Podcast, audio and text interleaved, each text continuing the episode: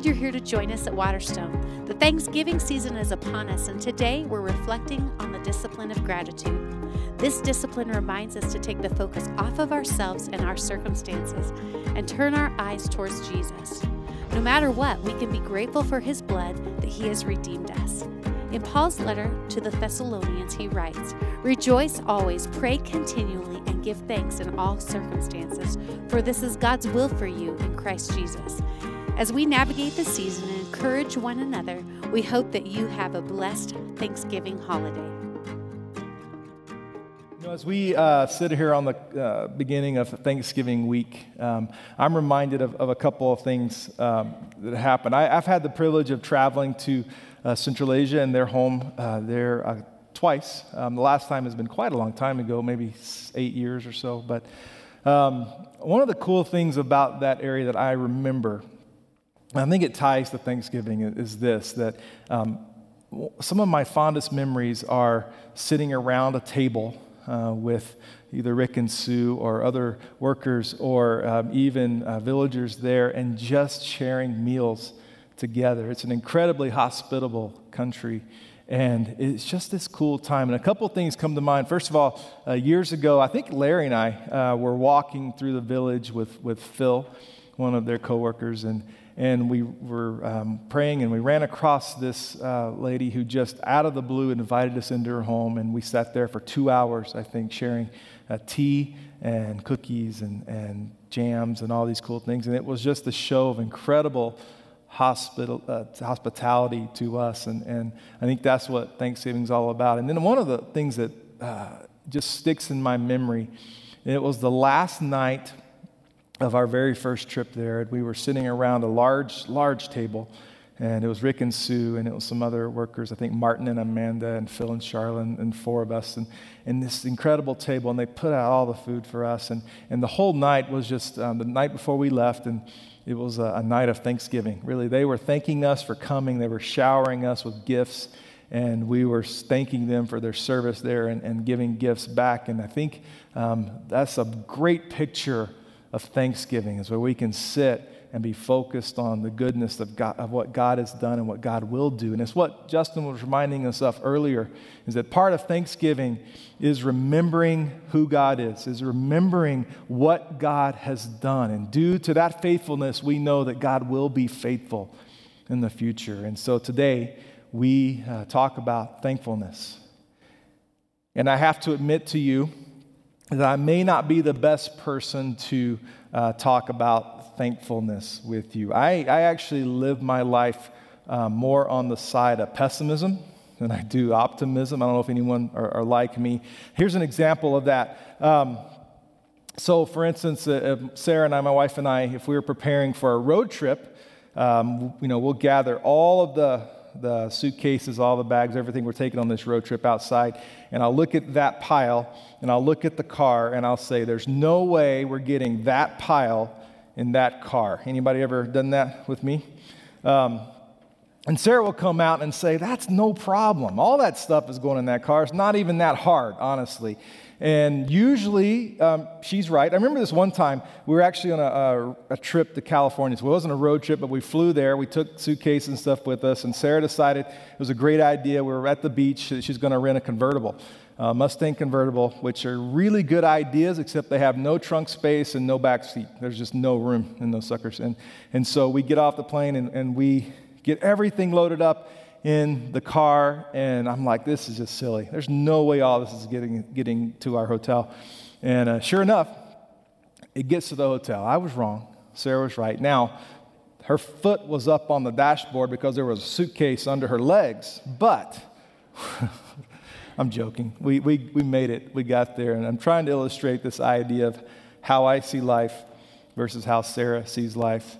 And I want to pause and, and just say that um, we're not talking about Thanksgiving today in a flippant way. I don't want to guilt you into being thankful because we live in hard times. We live in times right now that are very, very difficult to see the goodness of God, to see things to be thankful for. And I understand people are sick, people are dying. Um, friends of mine have lost jobs and lost industries and are struggling to make ends meet. People are lonely. Heading into Thanksgiving week, we're looking at the prospect of not seeing our family because it's too dangerous. These are not easy times, and how can we say we need to be thankful in all circumstances? But yet, that's what Scripture tells us to do. Scripture says, be thankful no matter what comes. We see that example of Paul when in Philippians he's talking about, I know what it means to be sick, to be well, to be poor, to be hungry, to be well fed, to be rich. I know what it means to be those things, and in all those things, I've learned how to be content. I've learned how to be thankful no matter what comes. And that's the type of faith that we're talking about. And so, as we look in Scripture for things to uh, uh, verses that really can drive us to Thanksgiving, there's one verse um, that I want to point us to. It's a very famous verse. Um, it's 1 Thessalonians 5 18, and you've probably heard this verse before, but it says this Give thanks in all circumstances, for this is God's will for you in Christ Jesus. And you look at me and say, There's no way that I can give thanks in all circumstances. That just doesn't happen. And I say, well, if you back it up a couple more verses, it becomes even harder to believe. So if you start in verse 16 through 18, it says this Rejoice always, pray continually, and give thanks in all circumstances, for this is God's will for you in Christ Jesus. You know, honestly, um, it's almost like you can hear someone reading that verse kind of in a snarky, sarcastic way because I don't know anyone who lives that way. I don't know anyone who rejoices always or prays continually and gives thanks in all circumstances, and yet that's what um, Scripture urges us to do, pleads with us to live our lives as a thankful people. And I think it comes down to that approach to life that pessimistic or optimistic. And I'm not talking about this blind optimism that says everything is going to be great all the time because that's not true. But I think how we approach life matters when it comes to giving thanks. And I want to illustrate that um, by a, a, different passage in 1 Thessalonians, but it's just a passage that comes before in the beginning of chapter 5. But let me set this up real quick. So, uh, Paul is writing to the Thessalonians, and the Thessalonians, a church in Thessalonica, is a group of uh, of workers, of artisans, of laborers, really more blue collar people. They're very busy in life. Many of them come from a Jewish background, but many of them don't. They come from a Gentile background. They don't know faith, they don't know the basics of what to live. And Paul is writing to them to tell them this is how you follow Christ, this is what it means to live for him. And then he, he winds it up at the end of the letter in chapter 5 and this is where I would like to start reading. So, would you please join me along? I'll read it aloud if you just follow with me as we read 1 Thessalonians chapter 5, starting in verse 1. Now, brothers and sisters, about times and dates we do not need to write to you, for you know very well that the day of the Lord will come like a thief in the night. While people are saying peace and safety, destruction will come on them suddenly as labor pains on a pregnant woman, and they will not escape. But you, brothers and sisters, are not in darkness so that this day should surprise you like a thief. You are all children of the light and children of the day. We do not belong to the night or to the darkness. So then, let us not be like others who are asleep, but let us be awake and sober. For those who sleep, sleep at night, and those who get drunk, get drunk at night. But since we belong to the day, let us be sober, putting on faith and love as a breastplate, and the hope of salvation as a helmet. For God did not appoint us to suffer wrath, but to receive salvation through our Lord Jesus Christ. He died for us, so that whether we are awake or asleep, we may live together with him. Therefore, encourage one another, and build each other up, just as in fact you are doing.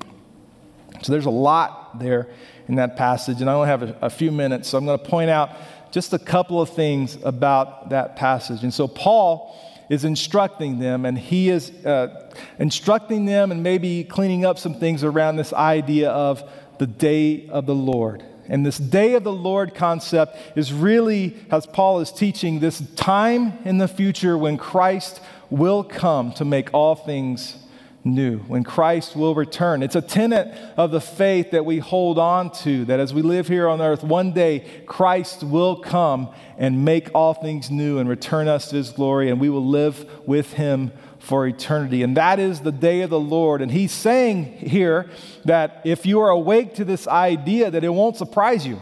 The scripture says that yes, it will come like a thief in the night, but if you're anticipating the day of the Lord, if you're looking for him to come, then it won't surprise you.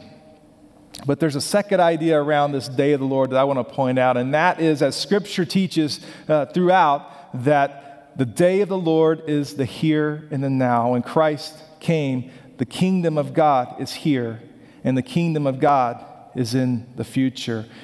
Christ is here already, God is king already. He is sovereign already, and Christ will come again to make all things new. It's this idea that even as we live now, that God is in control, that God is sovereign, that God is king, and we can trust him. And so Paul is telling this group of people that yes, there is a day coming, and if you're awake to that, it won't surprise you, but there is a day here now, and if you're awake to that, you can live. And that idea of awake or asleep is very apparent in this verse. And that's the second thing we want to point out is that when we are awake to this day of the Lord, we're not surprised.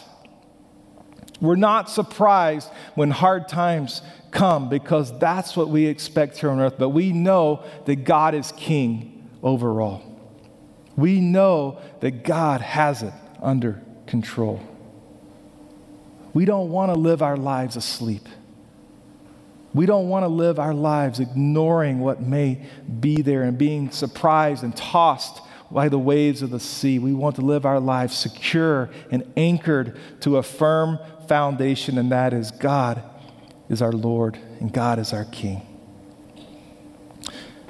It's important for us to understand what it means to live and awakened faith. And, and one thing I want to point out here very quickly is this idea of awake versus asleep. This is not talking about those who follow Christ and those who don't follow Christ. This is not a statement on who will live in eternity with Christ and who will not live. As a matter of fact, in verse 10, we see this statement. It says, He died for us so that whether we are awake or asleep, we may live together with Him. So this is not a matter of salvation or not salvation. This is a matter of how we live on this earth right now, being aware of what's going on or being asleep to the things of this world. It's important that we live what I'm calling that awakened faith. You see, an awakened faith is one that understands that hard times aren't a reflection of God's love or lack thereof. An awakened faith is one that understands that there is far more going on in the spiritual world than what I can see. An awakened faith is one that knows that this world is not our home, that we are only passing through, that we were made for far more, for eternity with Christ. That's what an awakened faith does to our lives.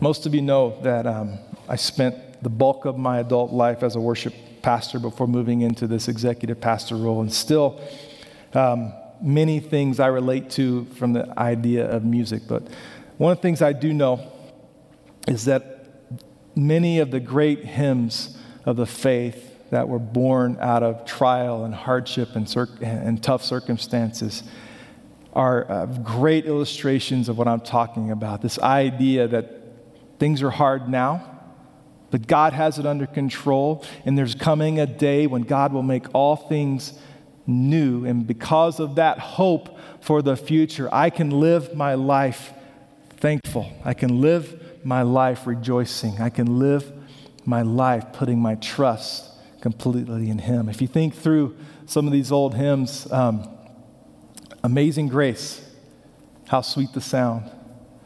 It's a hymn that I just sang uh, a couple of weeks ago at a, at a funeral.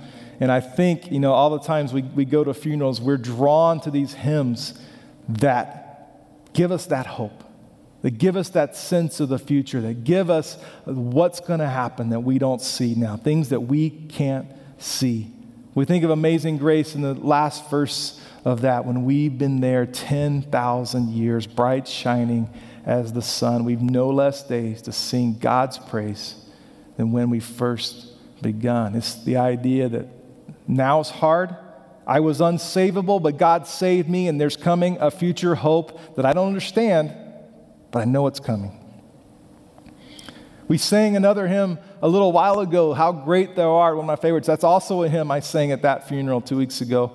Um, seeing God for who He is, seeing the big picture, and yet still pointing to God as the triumphal victor at the end. When Christ shall come with shouts of acclamation and take me home, what joy shall fill my heart, and I shall bow in humble adoration and there proclaim, My God, how great thou art. Again, it's the idea that there's a hope beyond what we can see. And then I think the most famous hymn that we sing that illustrates this really well is uh, It Is Well with My Soul. The very famous uh, story of Horatio Spafford who lost his four daughters in a shipwreck, lost his son in the Great Fire of Chicago, and yet wrote the hymn it is well with my soul. This idea of no matter what comes, when peace like a river attends my way, when sorrow, so the peace and sorrows, no matter what comes, it is well with my soul. And he finishes that hymn with this great look into the future that says, And Lord, haste the day when my faith shall rise, the clouds be rolled back as a scroll, the trump shall resound, the Lord will descend even so, it is well with my soul. You see, when we approach Thanksgiving, when we approach our life, we have a choice to make. And again, I come back to this. I'm naturally a pretty pessimistic person. This is not easy for me, and I'm not joking. I don't naturally live my life thanking God for everything, and yet that's what He calls us to do to rejoice always, to pray continually, to give thanks in all circumstances. So we need help. We need help, and that's why we come today to the table, to the table of communion. It's at this table that we remember the work of the Lord. We remember Christ's sacrifice for us that we might live. We remember what it means for eternity with Christ to happen. And so, as we come to the table today, we're going to approach it uh, a little differently. Communion is different now. Um, for years at Waterstone, we would do it in a way where people had time to reflect, had time to, to think before they come to the table. And now we have to use the, the uh, pre prepared cups. And just as a reminder, when it comes to that time, the cellophane on top you can open and get the wafer out, and then the foil you can open and get the juice as we take together. But um, as we come today, we're going to try to take a little bit more time to reflect, a little bit more time to turn our hearts and ask God to help us live as thankful people today. So I'm going to say the words of institution and I'm going to give you space. And when you are ready, you participate in communion. This comes from 1 Corinthians 11, starting at verse 23. The Lord Jesus, on the night he was betrayed, took bread. And we had given thanks, he broke it and said, This is my body, which is for you. Do this in remembrance of me.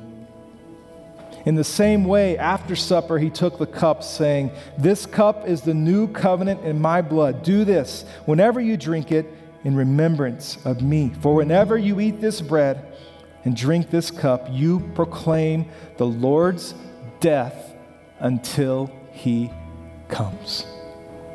When you are ready.